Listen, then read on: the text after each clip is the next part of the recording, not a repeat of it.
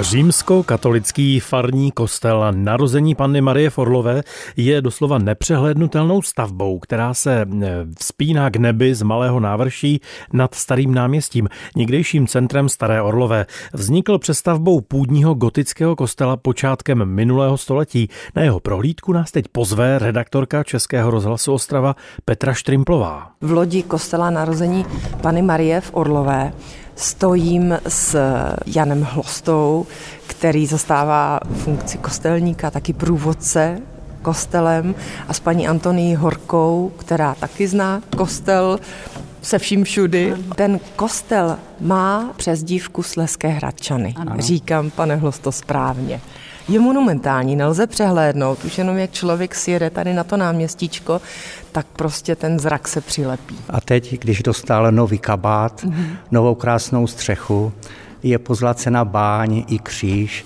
takže o to víc vyniká skutečně tomu zdejší obyvatele si zvykli říkat Sleské Hradčany. Ten kostel samotný ale nemá dlouhou historii, myslím tato konkrétní stavba, to je novogotika z počátku 20. století a vy mi to upřesníte. Kostel byl postaven v letech 1903 až 6 tady naši předkové nechali v předsíni kostela namalovat zlatým písmem na mramorové černé desce, že tento boží chrám byl postaven ke cti a slávě boží za papeže Pia X.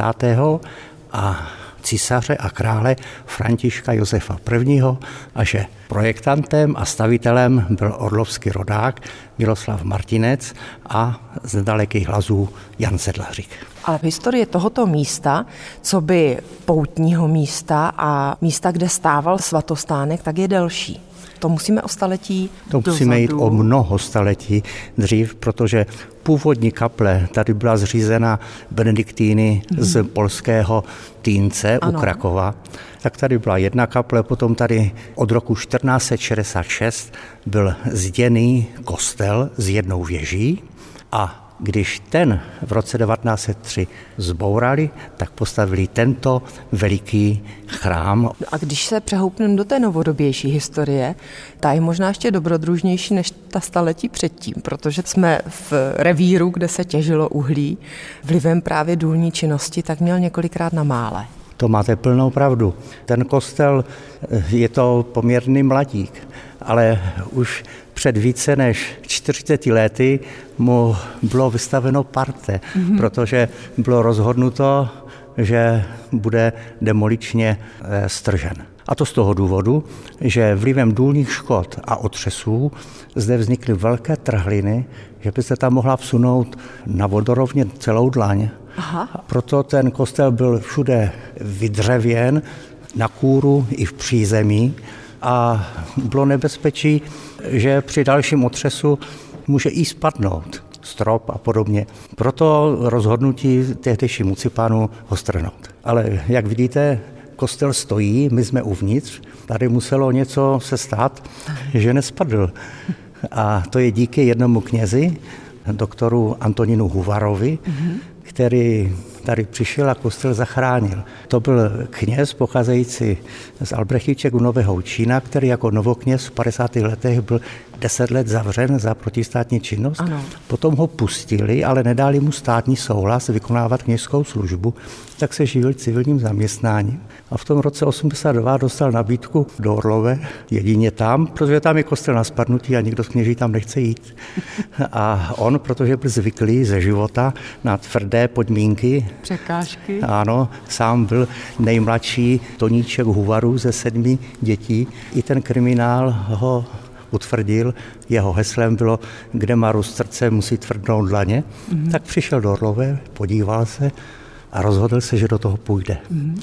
A když se Orlováci mladí dozvěděli, že ten kostel je možno zachránit, tak se spojili s ním a on dokázal ten kostel staticky zabezpečit tak, že každý z těchto sloupů, je jich tady celkem osm, obehnal obručí a dvěma táhly stáhl se sousedním sloupem a vodovou zdí, taktež to, jak to je pod klenbou, učinil i pod podlahou a kolem celého kostela došlo k ankrování a spoustu železobetonových injekcí, Takže nakonec ten kostel se mohl pohybovat jako celek, kdyby došlo k nějakému otřesu a nevznikaly další praskliny. Ostatně to jde nad těmi našimi hlavami pěkně vidět, že je doslova zdrátovaný ten kostel.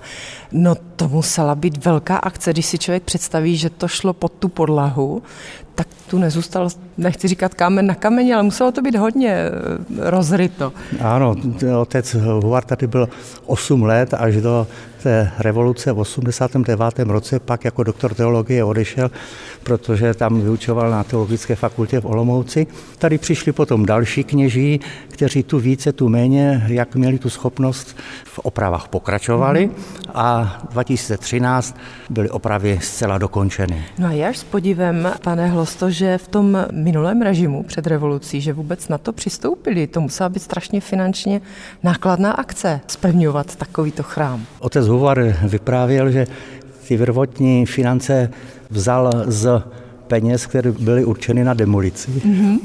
A potom z různých zdrojů, převážně z důlních kot. Prostě se to podařilo.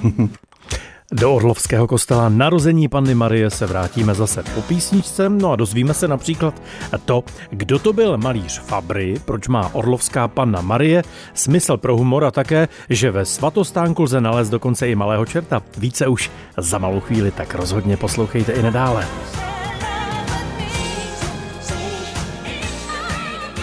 Kostel narození Panny Marie Forlové je trojlodní stavba v novogotickém stylu. Historie dříve poutního místa sahá až do 13. století a souvisí s polskými benediktýny. V minulosti byl chrám poddolován a několikrát mu hrozil dokonce zánik, ale díky úsilí někdejšího faráře Antonína Huvara a místních farníků se nakonec to nestalo.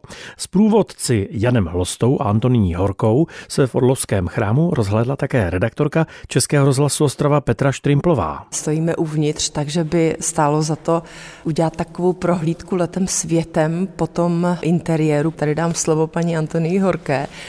Co tady návštěvníka zaujme, co patří mezi takovou tu zásadní výzdobu kostela? Samozřejmě nemůžeme přehlídnout oltář, ale ostatní věci jsou taky velice vzácné. Máme dva pobočné oltáře. Jeden z nich je velice známý a důležitý pro tento kraj. Vidíte, že tam svítí kahany, které svítí ve dne v noci. Tak já hádám, že tam je Barborka. Ano, je tam eh, svatá Barbora, která je zde na obraze a vedle jsou svědci Cyril a Metoděj. Mm-hmm. Máme krásnou křtitelnici, a taky tento obraz, nástěnná malba, tomu říkáme vítězný oblouk. Ano. To vlastně je zbytek z toho starého kostela, kde je znázorněno nebevzetí Panny Marie. To jsme Tento... vlastně nezmiňovali, že z toho ano. starého zbyl vlastně ten presbytář ano, ano. a jinak celý ten ano, svatostánek vznikl Včetně nově. toho oltáře mm-hmm. samozřejmě. Mm-hmm. A tento původní... obraz jenom velice krátce má takovou zvláštní historii, protože on byl zatřen vápnem a místní farník, jinak povolání malých pokojů, to začal opravovat a namaloval to tak, jak to namaloval. A vidíte, že je to krásné. Prostě eh, přišli pracovníci STB a ptali se eh, doktora Huvara, pana faráře, kde vzal peníze na tu obnovu této fresky. A on říká, a kdo to namaloval? A on říkal, no vy ho neznáte, přece Fábry protože ten pán se jmenuje Fábry, což zní velice cizokrajně. A oni, oni ano, aby se jako nezhodili, tak říkali, ano, známe, známe. Takže od té doby říkáme, že Panna Maria, zde zobrazená, která tam pokorně klečí, korunuje jeho, její syn Ježíš Kristus, má smysl pro humor. ano, to jenom tak pro obveselení. Tak, co ještě do té výzdoby? Máme překrásná vitrážová okna. Tam jsou rozety vpravo, ale varhany, které mají 2700 píšťal, mají 100 let. Máme tady zbor pěvecký, máme tady varhanici Aha. a vypadá to hrozně krásně a zní to krásně samozřejmě, když je slavnostní mše. Eh, kostel má úžasnou akustiku, jak jste Slyší posluchač. Ano. A je pravda, že těmi vitrážemi tady jde no. příjemné světlo. Ano, jsou taková, že, háže to taková mm veselá prasátka tady. A jinak ještě máme jeden pobočný oltář, který je zasvěcen paně Marii Růžencové. Ovšem důležité jsou tyto sochy. Je to Jan Nepomucký a svatý Prokop. Jak víte, Jan Nepomucký byl spovědníkem královny Žofie, která byla ženou Václava IV. a král žádal, aby prozradil, z čeho se královna spovídá, což se nestalo. Nakonec ho nechal utopit ve Vltavě. Čili je vzorem pro kněze, mm-hmm. pro zachování spovědního tajemství. Ano. A svatý Prokop byl mnichem a později byl převorem Sázavského kostela. Máme tu takovou pikantnost nebo zajímavost. Ano. V záhybu jeho pláště vidíte, což v kostele nebývá běžné. Máme Rohatého. takového čertíka. Ano proč tam je. On, ten svatý Prokop, měl tu moc, že křížem poháněl ten vyoral, určitě jste to slyšela, Sazavskou brázdu mm-hmm. u toho kláštera, která tam je dodnes a archeologové zkoumají její původ. Kdo bude pozorný, tak určitě pod pláštěm svatého Prokopa ano. toho čerta najde. Máme křížovou cestu nádhernou, jsou to dřevořezby, vznik není datován mm-hmm. ani tvůrce a pan Hlosta velice krásně uvádí tuto křížovou cestu. Jednou za měsíc se tu provádí taková speciální pobožnost, která je mm-hmm. velice oblíbená. Mm-hmm. Paní Horka, ještě my jsme zmiňovali úplně na začátku ten oltář. Jak starý je ten oltářní? On pochází i z toho starého kostela z roku 1466 a byl několikrát renovován, obnovován, naposledy v roce 2013.